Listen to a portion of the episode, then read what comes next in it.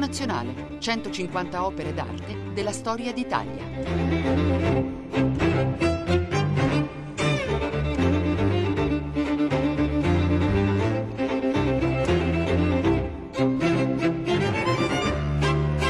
Buongiorno da Luca Scarlini dal Museo Nazionale di Radio 3. Quest'oggi giunge un'enorme opera che va a arricchire la sala dedicata all'arte a corte, mecenatismo, gloria e splendore, insieme all'incantevole, quasi una miniatura, Lionello d'Este di Pisanello,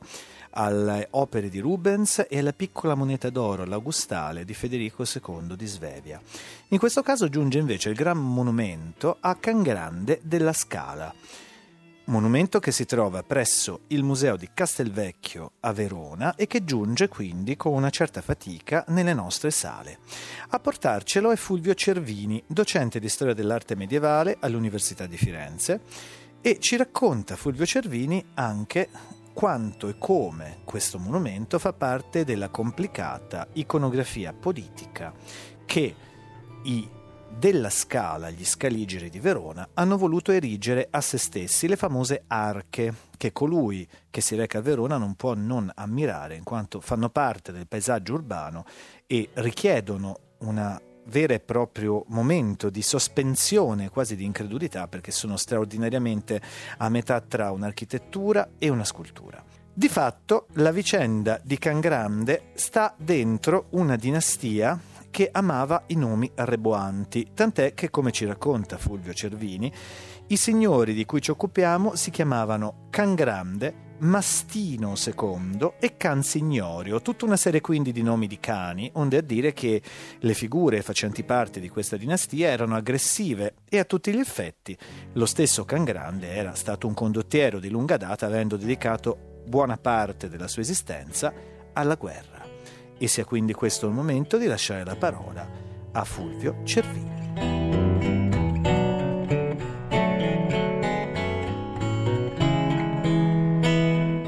Monumento equestre di Can Grande della Scala, prima metà del XIV secolo, scultura in pietra tenera con inserti in ferro su basamento di marmo rosso di Verona,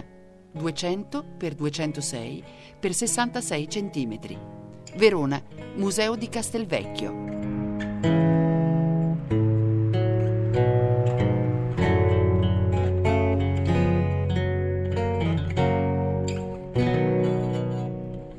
Oggi faremo la conoscenza di uno dei monumenti scultorei eh, più interessanti, più singolari e anche più famosi della storia dell'arte italiana, il monumento a Can Grande della Scala nel museo di Castelvecchio a eh, Verona, un'immagine che è diventata nel corso del tempo quasi simbolo dell'identità culturale veronese al punto da essere addirittura riprodotta sulle maglie eh, dei giocatori della squadra di calcio del Chievo e avere naturalmente conosciuto un'infinità di altre riproduzioni. Ma questa immagine è stata cantata in versi anche da Gabriele D'Annunzio e Salvatore Quasimodo, per citare solo due tra i molti illustri che di questa immagine si sono occupati, e questo significa che il Can Grande della Scala eh, di Verona non appartiene soltanto a Verona, ma appartiene alla storia della cultura italiana e non soltanto della cultura figurativa italiana e per questo è giusto occuparsene.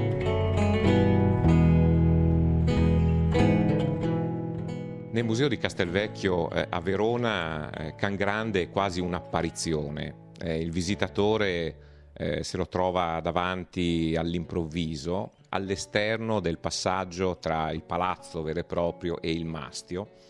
Quindi la scultura si trova all'aperto, ma è protetta da una tettoia, da una eh, struttura fissa, secondo un eh, allestimento progettato da un grande nome della eh, museologia eh, italiana negli anni 50 del Novecento, quello di Carlo Scarpa, a cui si deve il completo riallestimento, ma eh, sarebbe forse più opportuno parlare di riplasmazione del museo di Castelvecchio eh, a Verona, che quindi eh, da allora non è soltanto un meraviglioso e ricchissimo museo di arti figurative e eh, applicate, ma è anche un punto fermo per la storia appunto della museologia eh, italiana. In un certo senso il Can Grande si trova a casa sua perché eh, il Castelvecchio era la eh, residenza eh, dei signori di Verona della sua famiglia, cioè degli Scaligeri. In realtà però non è eh, a casa sua perché quella statua non è stata fatta per il eh, Castelvecchio, ma per il eh, monumento funebre a Can Grande eh, della Scala che si trova tuttora all'esterno della chiesa di Santa Maria Antiqua, proprio nel cuore di Verona, al centro del quartiere da cui eh, traggono origine gli Scaligeri, dove erano proprio le case della famiglia eh, della Scala, una chiesa che si affaccia su un sagrato che di lì a qualche anno sarebbe stato ripopolato da quelle che oggi noi conosciamo come le arche scaligere. Anzi, la tomba di Can Grande, costruita sopra il portale di Santa Maria Antiqua, fu il primo congegno monumentale a essere apparecchiato in questa piazzetta. Lo seguirono presto le eh, grandi eh, tombe eh, aperte su tutti i lati dei suoi successori Mastino II e Cansignorio. Quella di Can Grande non è la prima tomba in assoluto ad essere stata collocata in Santa Maria Antiqua e dintorni, perché eh, anche i predecessori di Can Grande erano stati eh, sepolti lì, però all'interno di sarcofagi, magari importanti per preziosità del materiale e qualità di esecuzione, ma privi eh, di quelle sovrastrutture eh, architettoniche, di quei congegni monumentali che hanno reso nobili e famose le arche eh, scaligere. Quindi eh, il mausoleo di Can Grande è il primo esperimento veronese eh, di tomba eh, monumentale dedicata a un signore ed è il primo di una eh, serie di grande eh, fama e eh, bellezza.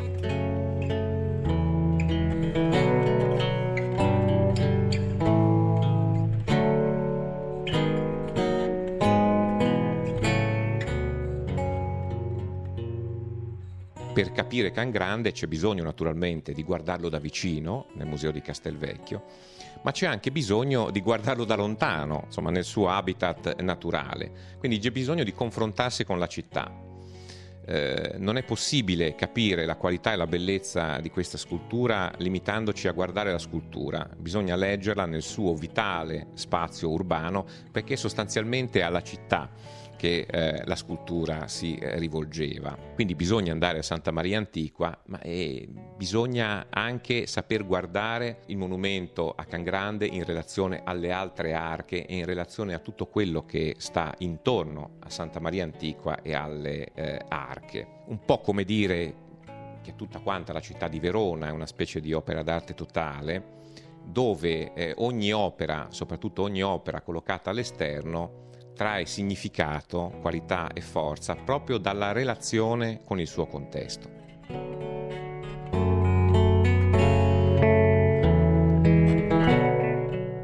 Certo l'allestimento di Scarpa a Castelvecchio ci permette di ammirare l'opera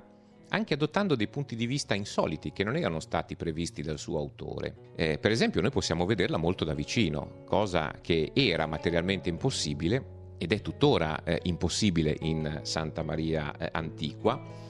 eh, perché la scultura può essere vista soltanto dal basso, dal sagrato, quindi eh, da un punto di vista che presuppone eh, una visuale fortemente scorciata. Non solo, scendendo nel cortile di Castelvecchio è possibile vederla anche dal retro, cosa manifestamente impossibile in Santa Maria Antiqua dove c'è ancora naturalmente una eh, effigie equestre di Can Grande, che non è eh, l'originale, perché l'originale sta eh, nel museo di Castelvecchio eh, dal 1926, ma eh, era stato rimosso già nel 1909 per essere portato per ovvie ragioni di conservazione nella precedente sede del museo civico che era Palazzo Pompei. Nel 1909 il Can Grande originale viene sostituito da una copia eh, realizzata da uno scultore che si eh, chiamava Rodolfo Dusi. Fatto piuttosto singolare, eh, ma indicativo, in realtà non ce ne dovremmo stupire più di tanto, è che la copia realizzata nel 1909, si presenta oggi in uno stato di conservazione decisamente peggiore dell'originale, segno che l'inquinamento atmosferico subito dalla città di Verona nel corso eh, dell'ultimo secolo è stato eh, di gran lunga più intenso e pesante dell'inquinamento assorbito da eh, Verona nei secoli eh, precedenti. La Stato aveva subito nel corso dei secoli anche altre vicissitudini. Eh, per esempio, tra la fine del Cinquecento e l'inizio del Seicento era precipitata a terra, non sappiamo se per le conseguenze di un fulmine o eh, di un terremoto, e comunque aveva riportato dei danni. Eh, peraltro eh, l'originale, eh, dopo lo smontaggio del 1909, viene ricoverato a Firenze durante la Prima Guerra Mondiale, dove comunque viene sottoposto a un ulteriore eh, intervento di restauro. Nelle vecchie fotografie di inizio Novecento il Can Grande appare eh, munito della sua spada che impugna con la mano destra. Questa spada è sparita, non ce n'è più traccia. Quindi si tratta di un'altra menomazione subita nel Novecento eh, in epoca eh, imprecisata.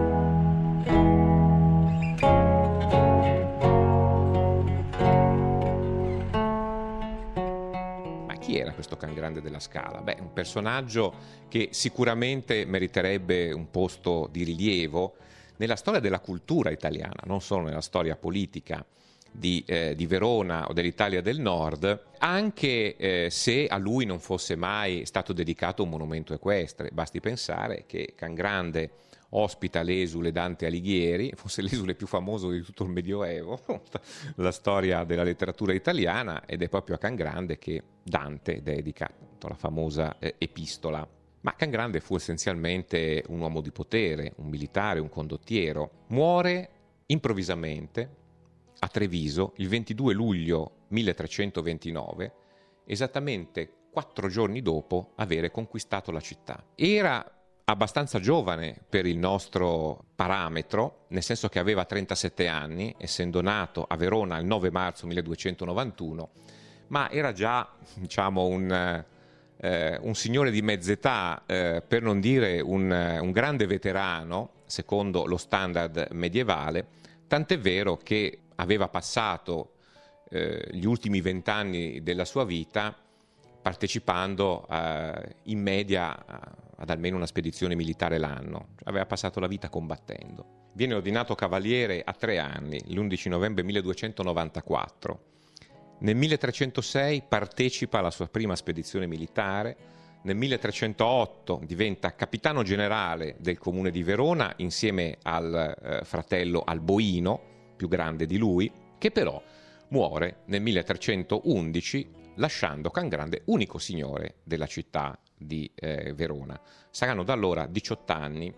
di, di, gloria, di potere, ma anche 18 anni di guerre, 18 anni molto difficili e eh, faticosi. Non bisogna dimenticare che nello stesso 1308, in cui diventa signore di Verona, Cangrande si sposa. E chi sposa? Giovanna, figlia di Corrado di Antiochia, nipote dell'imperatore Federico II di Svevia quindi eh, un eh, matrimonio che in qualche modo suggella anche la dimensione internazionale no, nella quale si muovevano gli eh, scaligeri. Le fatiche accumulate eh, in questi anni di, di guerra e di esercizio del potere fanno pensare che eh, Can Grande sia morto così improvvisamente anche per le conseguenze delle fatiche accumulate in questi anni e magari anche per i postumi di qualche ferita di guerra. Fin da allora le cause della morte parvero naturali, però eh, qualche anno più tardi si cominciò a parlare della possibilità che Can Grande potesse essere stato avvelenato. In occasione della eh, riapertura del sarcofago contenente le spoglie di Can Grande nel 2004, vennero effettuati degli esami scientifici piuttosto rigorosi, tesi tra l'altro ad accertare le possibili cause della morte.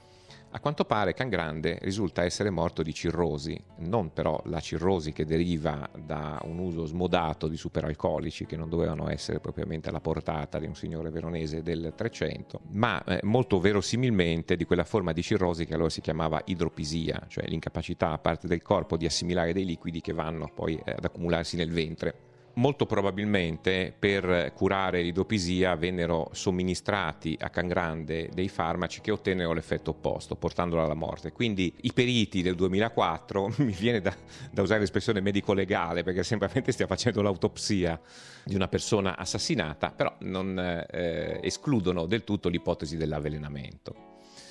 Eh, questa indagine eh, è stata possibile anche perché il corpo di Cangrande è tuttora piuttosto ben conservato. Quando eh, il sarcofago venne aperto nel 1921, in occasione del centenario della morte di Dante Alighieri, ci furono grandi celebrazioni in tutta Italia, naturalmente anche a eh, Verona, non si trovò uno scheletro, come ci si poteva magari aspettare, ma una mummia piuttosto ben conservata che, tra l'altro, aveva proprio il ventre piuttosto rigonfio. Tra le altre cose, nel 2004 si è fatto un tentativo di restituzione eh, grazie alla, a una eh, elaborazione di computer grafica della fisionomia del volto di Cangrande partendo dalla mummia e si è visto che la fisionomia è abbastanza diversa da quella attribuita a Cangrande dallo scultore del suo monumento. Ma poi diremo eh, perché il Cangrande reale è, è diverso dal Can Grande di pietra, non poteva essere eh, diversamente. Insisto su questi aspetti legati alla morte, intanto perché penso che per comprendere una qualsiasi opera d'arte figurativa ci sia bisogno ovviamente di ricostruire un contesto molto largo intorno eh, all'opera, ma poi perché questo eh, contesto largo è eh, necessario a maggior ragione quando parliamo di un monumento eh, come questo.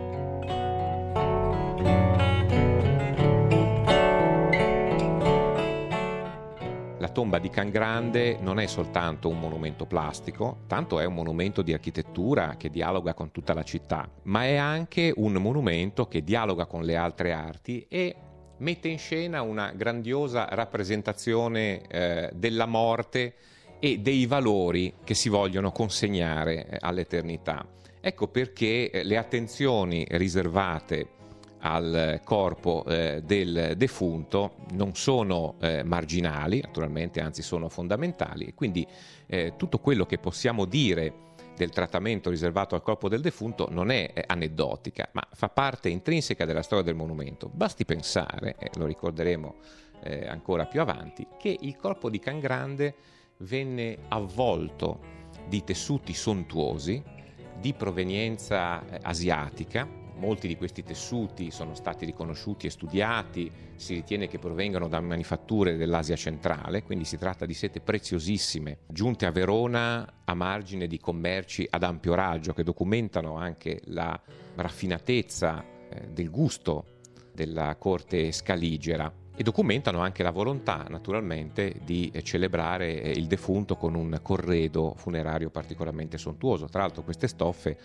eh, possono, sono state ovviamente rimesse nel, nel sarcofago, si possono eh, ammirare al Museo di Castelvecchio insieme alla spada di Can Grande, che è una bellissima spada eh, trecentesca, racchiusa in un fodero ricoperto di velluto rosso. E il fatto che la sua spada accompagnasse il defunto è un documento eh, significativo anche dal punto di vista eh, ideologico. In realtà tutto questo monumento è una straordinaria rappresentazione della virtù che si voleva attribuire al cavaliere no? e eh, all'uomo eh, di governo.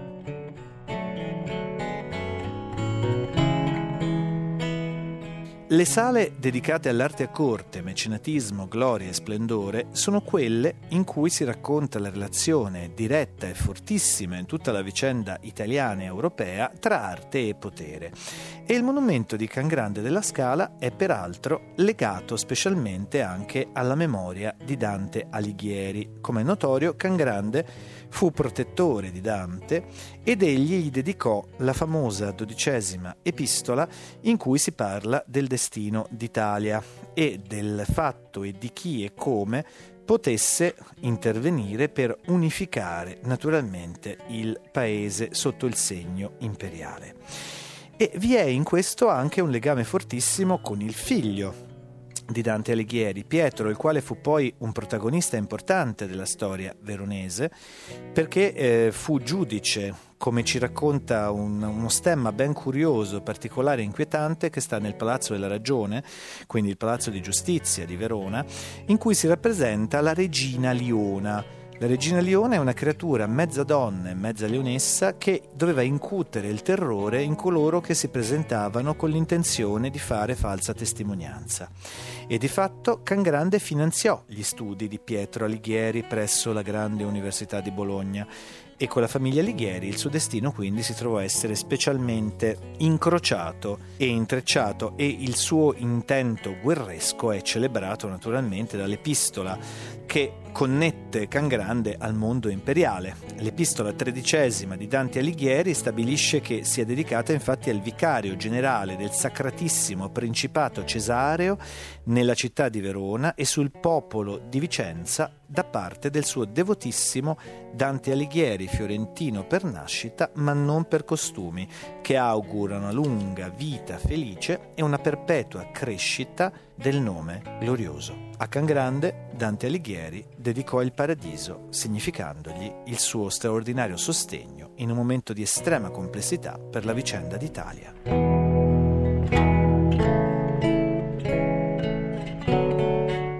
Fulvio Cervini racconta il monumento equestre di Cangrande della Scala.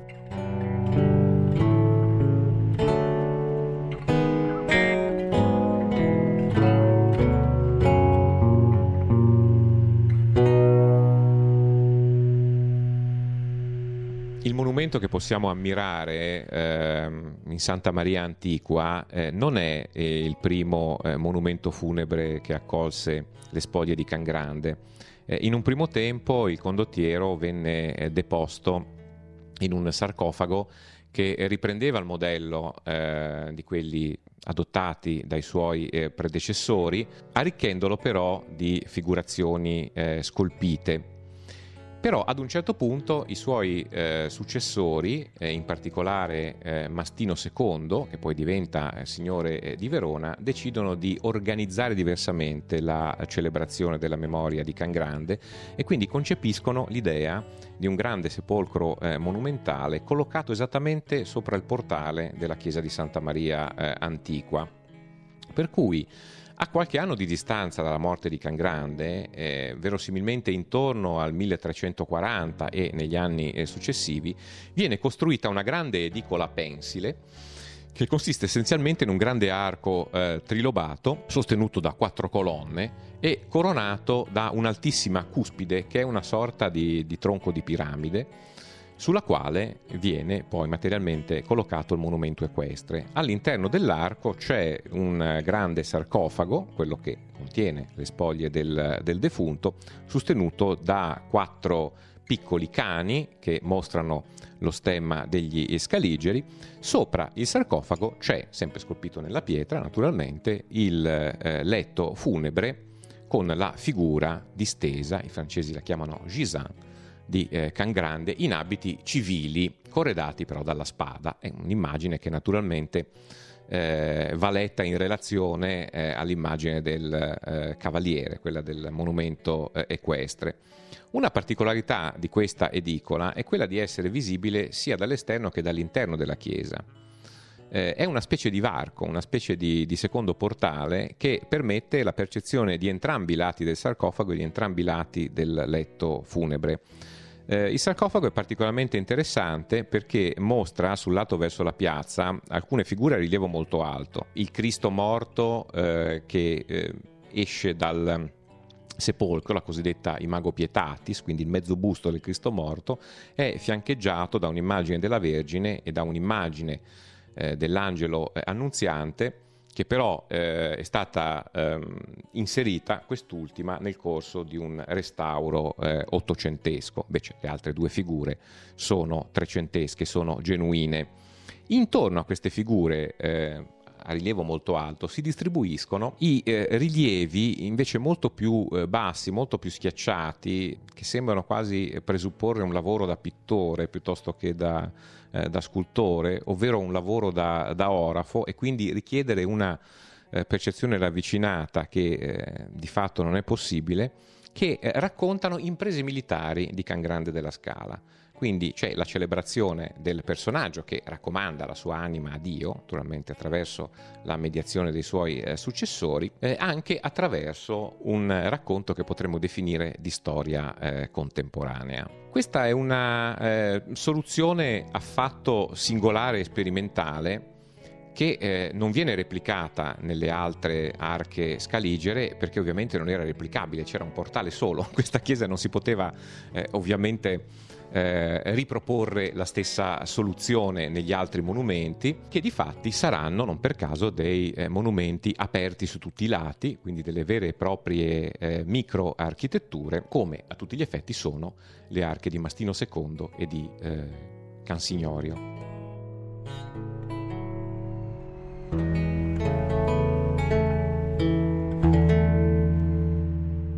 Il mausoleo di Cangrande viene in gran parte eh, realizzato negli anni in cui il signore di Verona è Mastino eh, II eh, e in particolare negli anni 40 del XIV eh, secolo. Tra l'altro eh, Mastino a differenza di Cangrande, interviene direttamente nella commissione del proprio mausoleo. Cangrande non pensava di morire così rapidamente, quindi per quanto ne sappiamo non aveva lasciato nessuna disposizione per la sua tomba monumentale. Invece Mastino eh, organizza con grande scrupolo il eh, culto di se stesso eh, post mortem, ma questa organizzazione è importante perché di fatto i due monumenti dialogano eh, in cima al monumento di Cangrande c'è ovviamente la statua di Cangrande di cui stiamo parlando, che è rivolta verso eh, la, la, piazza, quindi è rivolta verso i veronesi, ma guarda anche l'altra effigie equestre di eh, Mastino che eh, campeggia no, sul eh, coronamento del suo eh, mausoleo e che sembra guardare da tutt'altra parte, perché sembra diversamente proiettata verso la battaglia. Mm, non vediamo il suo volto, è completamente coperto dall'elmo, imbraccia lo scudo, ha una lancia, eh, sembra quindi eh, predisposto verso altre imprese, laddove il, eh, il Can Grande è sì un guerriero che sta per entrare in azione, ma è un guerriero che rivolge eh, alla città il suo eh, benevolo eh, sorriso. Dunque forse è il caso di guardare un po' più da vicino eh, la eh, statua di eh, Can Grande per poi tornare anche sul problema della cronologia e della paternità. È una statua in pietra piuttosto tenera, la pietra di Avesa, eh, scolpita in un pezzo solo, in un solo blocco, alto circa 2 metri, profonda poco più di 2 metri, 2 metri e 06, ehm, da un piede all'altro del cavaliere ci sono circa 66 eh, centimetri. È una statua in pietra, ma forse sarebbe più corretto dire che è una statua polimaterica. Infatti ci sono degli accessori realizzati in eh, ferro. Si tratta eh, del fodero della spada, degli speroni, delle briglie del cavallo,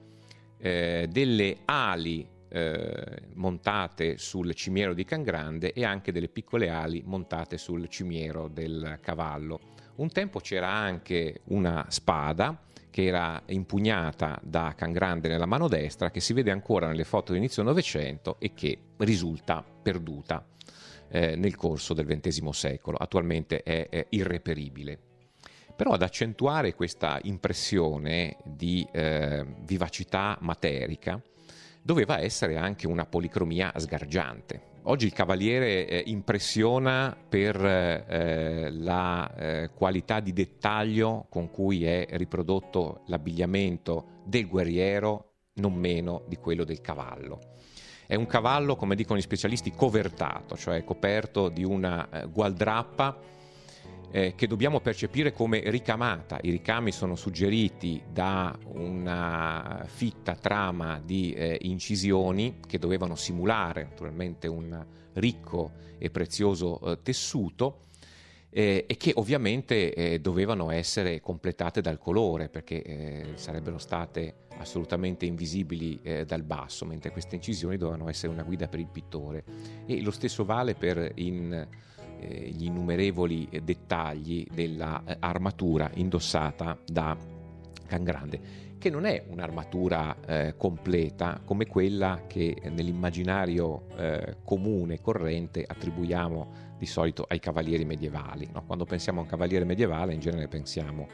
a un guerriero completamente coperto d'acciaio. Immagine questa che è più 4-500esca che genuinamente medievale. In realtà l'armatura completa, fatta cioè di eh, piastre di eh, acciaio che si eh, raccordano l'una all'altra, no? come in un perfetto congegno sartoriale che rende il cavaliere simile a un automa,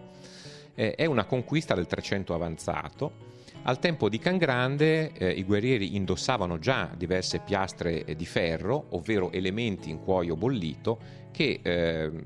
andavano a rinforzare la maglia di anelli di ferro, il cosiddetto usbergo, che costituiva la protezione principale eh, di un combattente di quegli anni. Naturalmente su queste parti di armatura si indossavano poi delle, delle, vesti, a volte anche di colori sgargianti, che servivano ovviamente per l'identificazione del eh, cavaliere.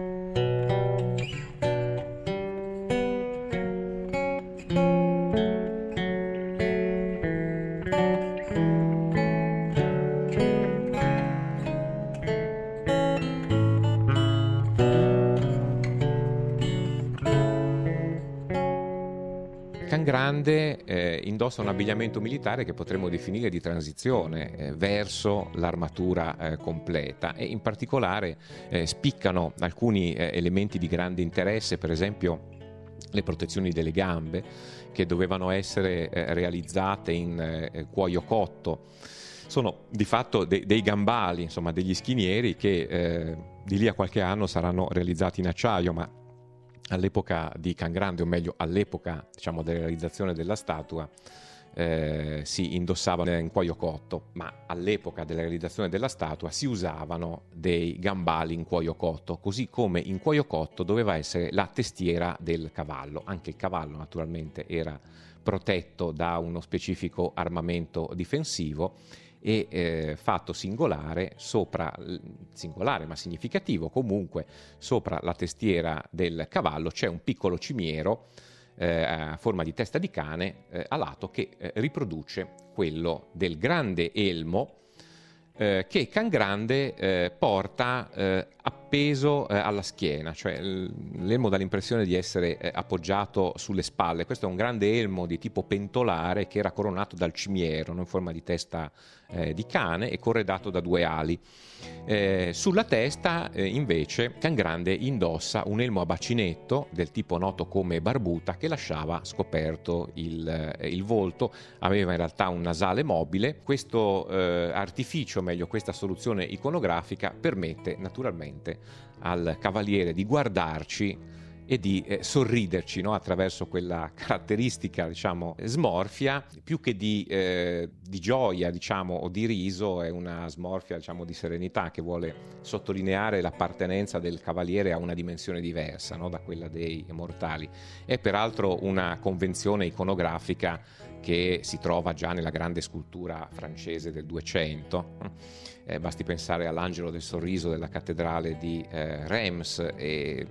Ovviamente lo scultore della tomba di Cangrande poteva conoscere questo e tanti altri eh, modelli eh, del genere. Particolarmente interessante anche il modo in cui lo scultore ha rappresentato eh, una sella con arcione rigido che quindi doveva rinforzare ulteriormente la protezione del cavaliere eh, sui eh, fianchi. Particolarmente interessante perché eh, questa sella è quasi una scultura, cioè caratterizzata appunto da un rilievo insomma, molto eh, insistito. Eh, questa immagine doveva naturalmente apparire ben più spettacolare no? di quanto non appaia oggi perché doveva essere rivestita da un colore che permetteva un eh, riscontro diretto con eh, le arti del tessuto e le arti del metallo. Questo cavaliere era una sorta di opera d'arte totale, cioè una scultura che dialogava con la pittura, l'oreficeria e in senso lato con tutta la città, ma dialogava anche con le arti del tessile. Era quindi eh, un'immagine che doveva eh, rappresentare il fasto di una dinastia, la gloria di un cavaliere, ma doveva anche e soprattutto rappresentare la versatilità dell'artista che l'aveva eh, realizzata. Bisogna dire che eh, questa idea dell'immagine de- equestre del cavaliere non era del tutto nuova. Eh, lo scultore del monumento a Can Grande aveva la possibilità di vedere direttamente delle immagini equestri che erano state realizzate anche in Italia nel corso del 200, per esempio il Podestà di Milano o il Drado da Tresseno nel Broletto o la bellissima statua di San Martino che divide il mantello con il povero sulla facciata della cattedrale di Lucca. Non si tratta di immagini di guerrieri, naturalmente, eh, perlomeno non di immagini di guerrieri in armatura. Poteva avere forse sentore del grande cavaliere di Bamberga, questa immagine regale duecentesca che forse raffigura Federico II, anche in questo caso non era un guerriero in armatura, però forse poteva avere il eh, ricordo, il sentore, se non la percezione diretta, di statue classiche come il Marco Aurelio di Roma, il cosiddetto Regisore di Pavia magari non le aveva mai viste, ma alla corte scaligera queste eh, statue classiche erano note perché erano state descritte dal cancelliere degli scaligeri, Benzo di Alessandria, nella sua cronaca. Quindi c'erano degli intellettuali alla corte della Scala che potevano fornire eh, suggestioni in questa eh, direzione e fornire anche dei suggerimenti proprio per la tipologia stessa del eh, monumento, che quindi idealmente vuole dialogare con l'antico, oltre che con tutte le arti del suo tempo e rappresentare il policentrismo veramente internazionale della cultura scaligera di quegli anni, un policentrismo che è rappresentato anche dalle stesse stoffe che avvolsero il corpo di eh, Can Grande.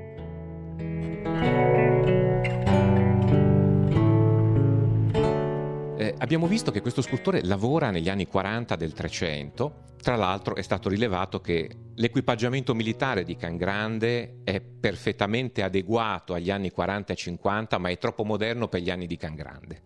quindi Can Grande non poteva andare in giro vestito propriamente così. In passato si è fatto il nome del cosiddetto maestro di Sant'Anastasia, eh, il grande scultore del Trecento che ha lasciato i suoi capolavori però negli anni venti del Trecento e si può ammirare al piano terreno del Museo di Castelvecchio, peraltro. Però proprio il confronto con le opere del maestro di Sant'Anastasia mostrano che il grande artista del Can Grande è un artista diverso. In realtà il maestro di Sant'Anastasia ha collaborato alla tomba di eh, Can Grande lavorando soprattutto nel sarcofago e forse anche nella figura del Gisan. Alcune parti invece del monumento e soprattutto la figura eh, di Can Grande a cavallo sembrano spettare al maestro dell'arca di Mastino II o comunque a uno dei maestri che lavorano nell'arca di Mastino II che è uno scultore probabilmente veronese, diverso dal maestro di Sant'Anastasia, quindi uno più giovane, uno che lavora negli anni 40-50 e si nutre anche di altre fonti e di altre eh, suggestioni. Eh, è una figura ancora anonima, un giorno magari riusciremo eh, a dare un nome a questo grande eh, artista che ha saputo eh, innovare diciamo, la, eh, la, linea culturale della scultura veronese nella misura in cui ha saputo innovare eh, una tipologia di monumento aprendo la strada alla grande stagione della statuaria non soltanto equestre che attraversa la cultura italiana a partire appunto dalla metà del Trecento, i cui frutti più maturi si vedranno ovviamente nel, nel Rinascimento. Eh, al tempo stesso questo scultore eh, è grande perché eh, ha saputo trovare gli accenti giusti per interpretare un progetto politico, un progetto ideologico, che eh, potremmo dire incentrato, per usare una metafora da Star Wars, un po' sul buon uso della forza. In un certo senso il can grande che ci guarda sorridendo non è tanto una figura bellicosa, quanto piuttosto un signore che sa come governare perché sa come dosare la forza e contrastare la forza bruta. Quindi è un'immagine eh, rassicurante del potere. Per rimanere in tema, ecco, forse eh, sembra quasi un cavaliere Jedi, laddove il mastino che lo fronteggia dall'altra parte sembra quasi Darth Vader o Kylo Ren, non so, chiuso in quell'elmo impenetrabile. È un'immagine che fa molta più paura, perché evidentemente Mastino voleva far paura, forse, mentre Can Grande era un'immagine che ormai apparteneva a una sorta di pantheon. Eh, degli scaligeri, dei veronesi e forse dell'Italia tutta e forse proprio per questo Can Grande si è sedimentato no? nella nostra storia, nella nostra cultura, anche nel nostro immaginario popolare, al punto di diventare un simbolo di Verona. Ed è un simbolo che eh, può ben rappresentare eh, una certa eh, identità culturale, ripeto, non solo veronese e italiana, quindi un simbolo che merita di stare nel nostro museo ideale.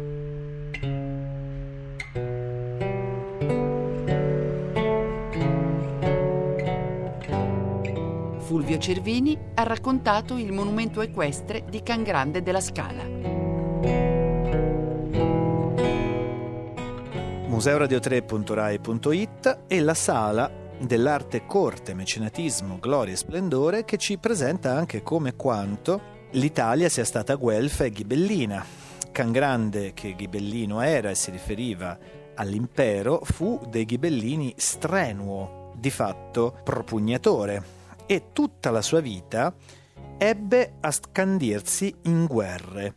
Se si guarda banalmente una voce qualunque sulla rete, si vede che l'educazione ebbe tempo brevissimo e che di fatto già in tempi molto rapidi, nella sua adolescenza, fu subito impegnato in fatti di guerra e vi fu quindi la guerra contro Ferrara, la guerra contro Parma e già nel 1308 quando egli aveva appena 18 anni, ci fu da parte di suo zio Alboino la decisione di nominarlo co-signore di Verona. Alboino non aveva passione alla guerra, anzi al contrario, aveva passione alla pace, però era naturalmente necessario per gli equilibri di quel tempo che vi fosse anche qualcuno che volesse menar le mani e Can Grande della Scala aveva passione esattamente alla guerra e alla battaglia. E le battaglie sono infinite a cui egli ha partecipato e di fatto l'enorme quantità di conquiste fatte si interruppe infine per eh, una morte repentina che lo colse nel 1329 a Treviso improvvisamente, repentinamente, dopo che appunto era riuscito a conquistare la città.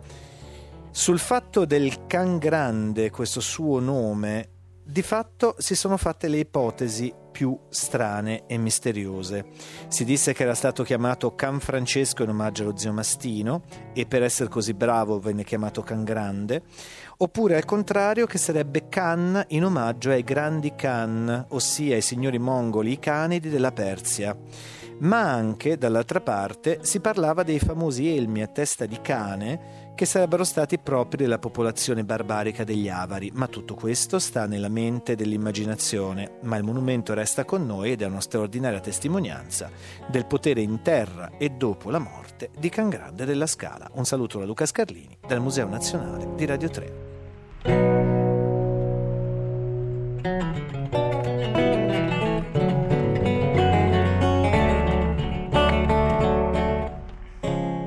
Museo Nazionale, 150 opere d'arte della storia d'Italia. Regia di Valerio Giannetti,